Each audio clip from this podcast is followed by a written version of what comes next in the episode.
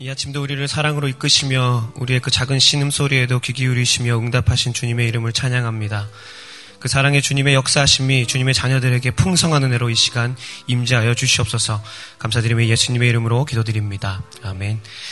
할렐루야 주님께서 주신 귀한 하루의 새벽을 깨우셔서 기도의 재단을 쌓으시는 성도님들 한 분한 분을 축복합니다. 오늘 주시는 하나님의 말씀은 신명기 16장 1절로 18절까지의 말씀입니다.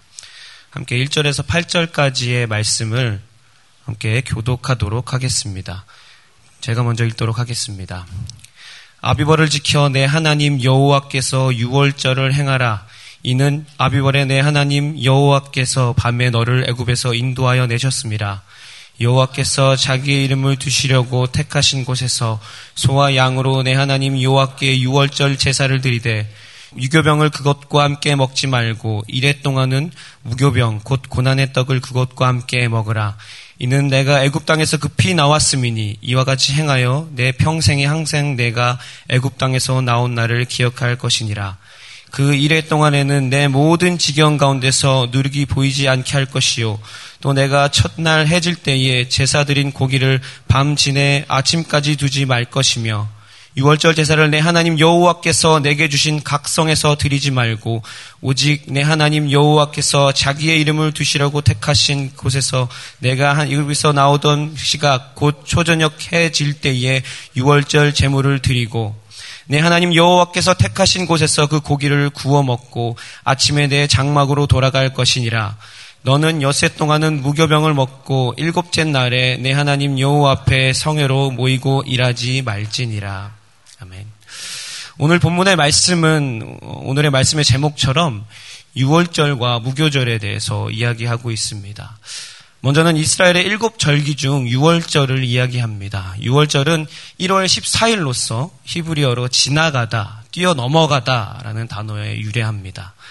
이 절기는 이스라엘이 애굽에서 나올 때 생긴 절기입니다. 그래서 6월절은 이스라엘에게 있어서 아주 중요한 절기입니다. 하나님께서 이스라엘을 애굽으로부터 구원하신 날이기 때문입니다. 함께 1절 말씀을 읽도록 하겠습니다. 아비월을 지켜 내 하나님 여호와께 여월절을 행하라. 이는 아비월에 내 하나님 여호와께서 밤에 너를 애굽에서 인도하여 내셨습니다. 본문의 시작 부분에 나오는 여호와께 유월절을 행하라라는 말에서 그 나오는 여호와께라는 말의 의미는 히브리 성경에서 자세히 보게 되면은 여호와께 속한의 의미를 나타냅니다. 여호와께 속한 유월절을 행하라라는 것입니다. 그 여호와께 속한 유월절은 전적인 여호와 하나님의 구원의 행동을 나타내는 말입니다. 다시 말하면 그 구원의 일은 하나님만이 하실 수 있다라는 것입니다. 하나님은 이스라엘을 향한 그분의 사랑과 섭리를 출애굽 사건을 통해서 보여주십니다. 이스라엘의 출애굽은 인간의 생각을 뛰어넘는 놀라운 방법으로 이루어졌습니다. 하나님은 긴 세월 동안 이스라엘을 괴롭히며 압제한 애굽을 열 가지 재앙으로 깨뜨리시고 특별히 열 번째 재앙을 통해서는 애굽의 모든 첫 번째 난 것들을 죽이셨습니다. 하지만 인방에 또 문설주에 어린 양의 피로 그 성민의 표시를 낸 이스라엘의 집은 그냥 지나가심으로써 이스라엘을 향한 구원이 하나님의 구원이 성취되고 있음을 이스라엘과 또 애굽 사람들과 또 그 땅에 있는 온갖 잡족들에게까지도 말게 하시는 것을 볼 수 있습니다. 사랑하는 성도 여러분, 어린 양의 피는 바로 모든 구원의 시작입니다. 그 피는 이스라엘을 죽음에서 구원해 주셨고 그들을 생명의 빛으로 그리고 평안의 세계로 인도해 나갔습니다. 그것은 하나님과 하나님의 구원을 받은 백성에게 어, 깊이 끊어지지 않는 관계를 맺게 해주었고 그것을 경험한 모든 사람들은 하나님의 백성이 된다는 그 특권을 받는 사람이 되었습니다. 사랑하는 성도 여러분, 여기 있는 모든 성도님들이 그 특권 안에 있는 분임을 선포합니다.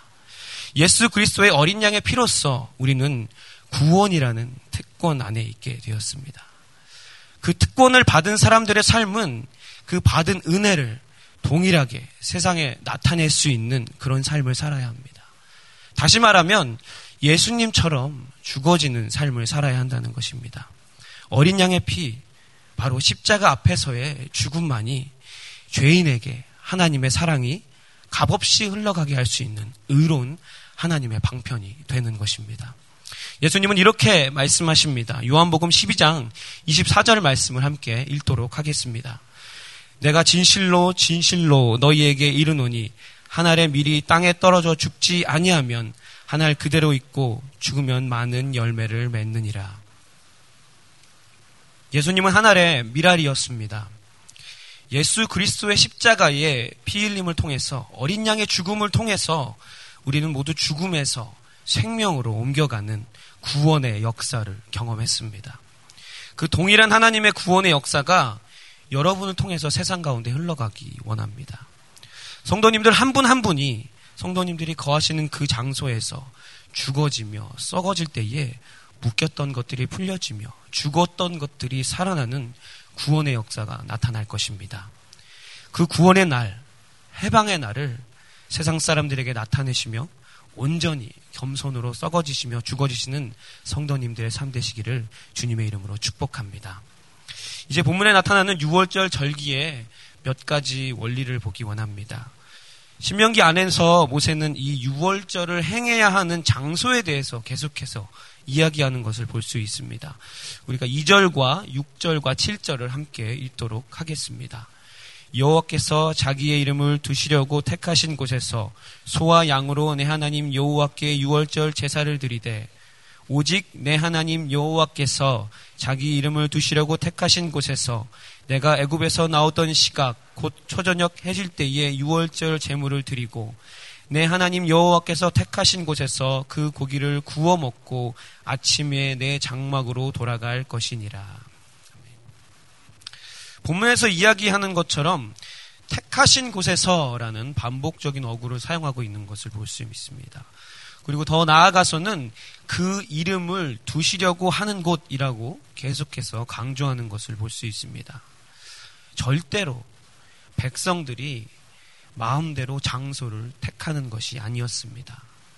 혹 사람들은 절기를 지키기만 하면 되지 어디서 지켜야 하는지 대수롭지 않게 여길 수 있습니다.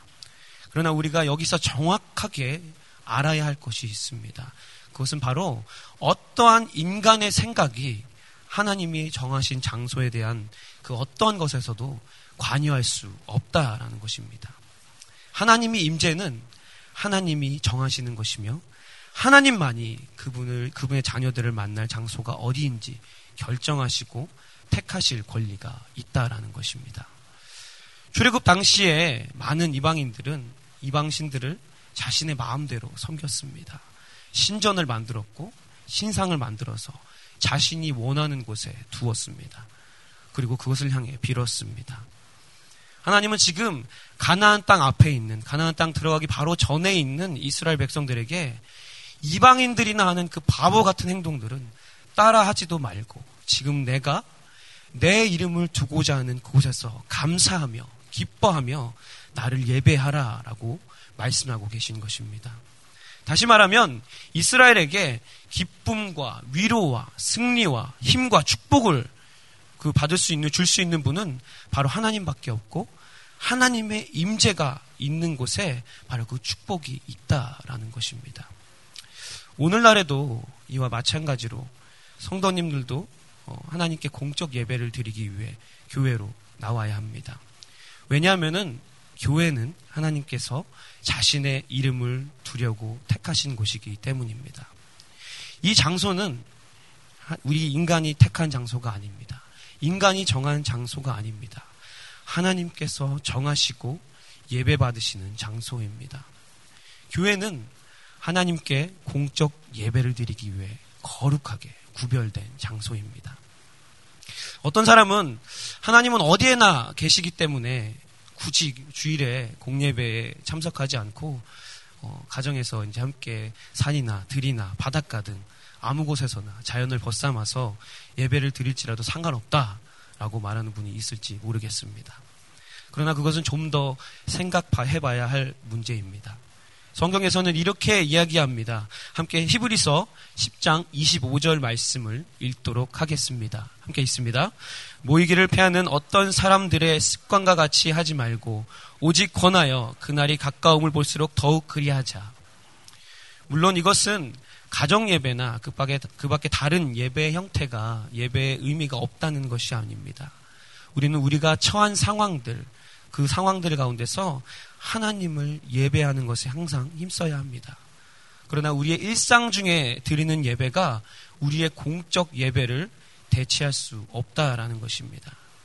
신앙생활은 하나님께서 정해주신 규례와 윤례를 따라야만 온전한 신앙생활이라고 할 수 있는 것입니다.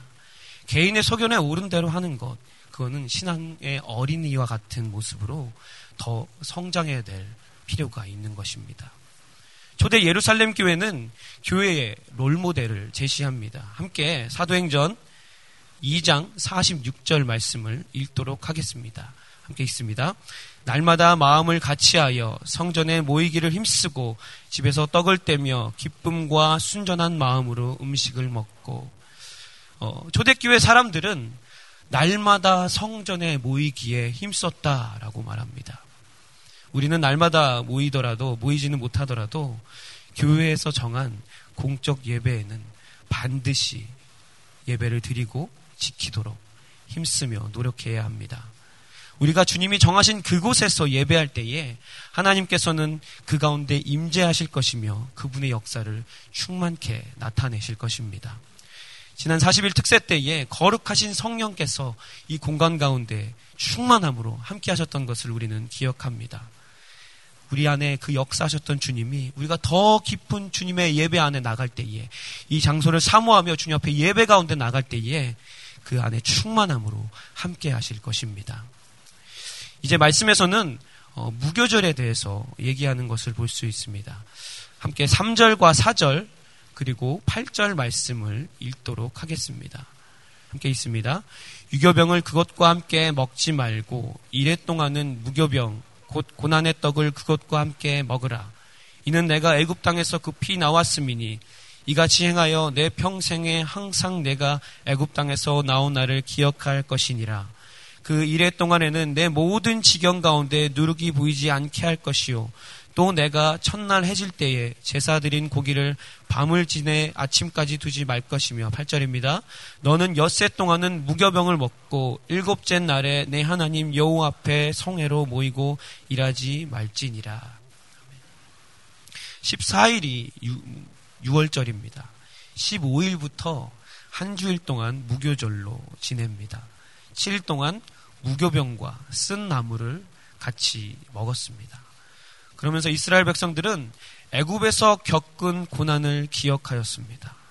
첫날과 끝날에 그들은 안식하면서 또한 성회로 모였습니다. 그리고 7일 동안 매일 화제로 하나님 앞에 나아갔습니다. 왜 무교절이라고 했을까요?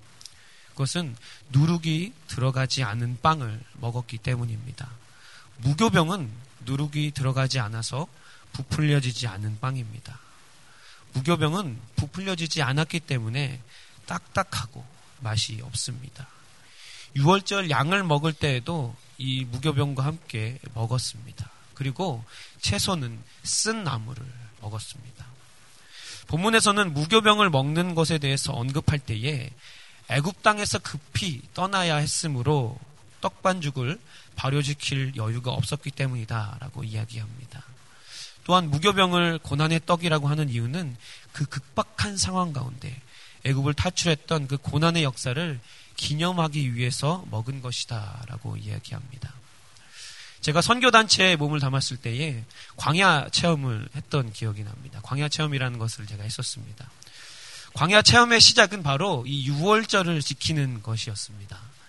열 번째 재앙이 두려워지기 전에 어, 문설주에 저희가 어, 물감으로 만든 빨간색 물감으로 그 문설주에 칠하고 그 안에 들어가서 다 함께 무교병을 먹으면서 쓴나물을 먹으면서 어, 출애굽 나팔이 불 때까지 기다렸던 기억이 있습니다. 집안에서 그 무교병을 먹을 때에 사방에서 처음 난 것들의 죽음을 알리는 울부짖는 소리가 들리고 언제 애굽을 떠나는 것에 대한 그 출애굽에 대한 신호가 떨어질지 모르는 어떤 긴장된 어떤 극박한 어떤 상황이 그 상황 가운데 연출되었습니다. 그때 갑자기 뿡 하는 뿔라팔 소리가 들렸습니다. 그곳에 있는 모든 사람들이 너나 할 것 없이 어, 그 신호를 따라서 구원의 신호를 따라서 출애굽의 여정을 떠났던 것을 기억합니다. 아주 빠르게 뛰어나가서 그들이 출애굽의 대열에 합류했던 것들을 기억합니다. 사랑하는 성도 여러분, 하나님께서는 하나님의 백성들을 고난 가운데서 구원하시는 분이십니다.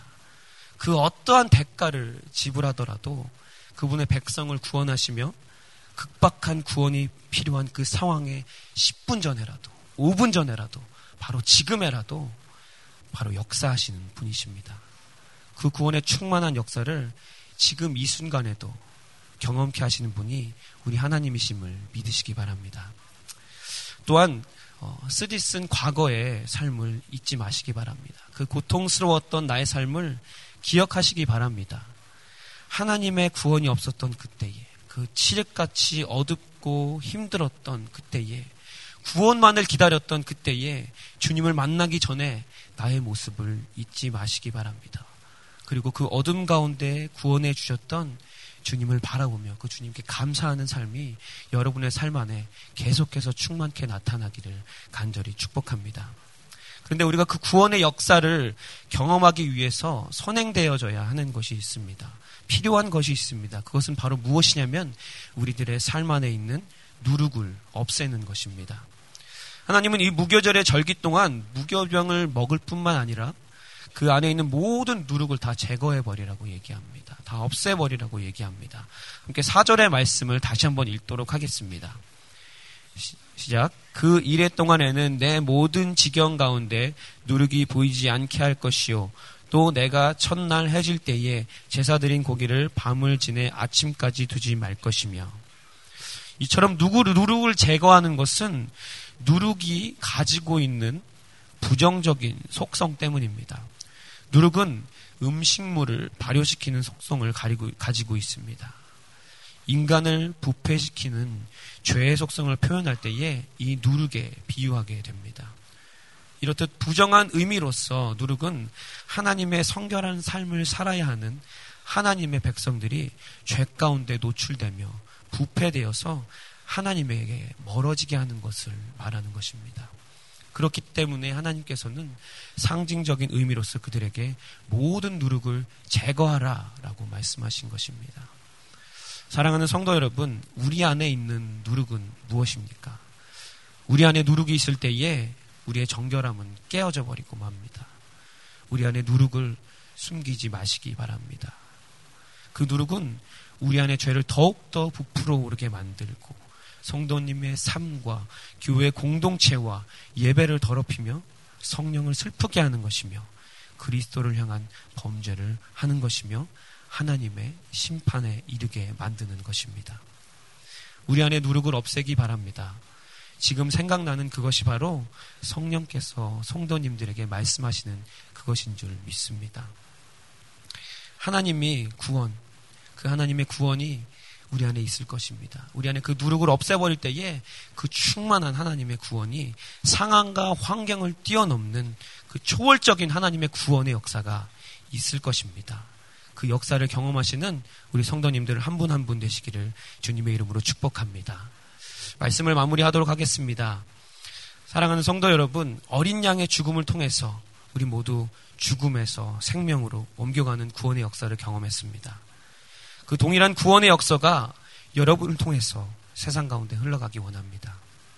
성도님이 거하시는 모든 곳에서 죽어지며 썩어지는 겸손한 삶의 모습이 나타나길 간절히 원합니다.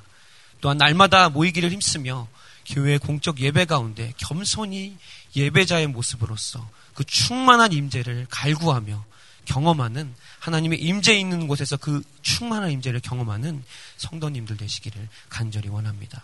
마지막으로 우리 안에 있는 그 죄의 누룩을 없애며 거룩과 정결함으로 주님 앞에 나갈 때에 우리의 삶의 고난 가운데 구원을 주시는 그 충만한 역사를 지금 이 순간도 경험케 되시는 성도님들 한 분 한분 되시기를 주님의 이름으로 간절히 축원합니다.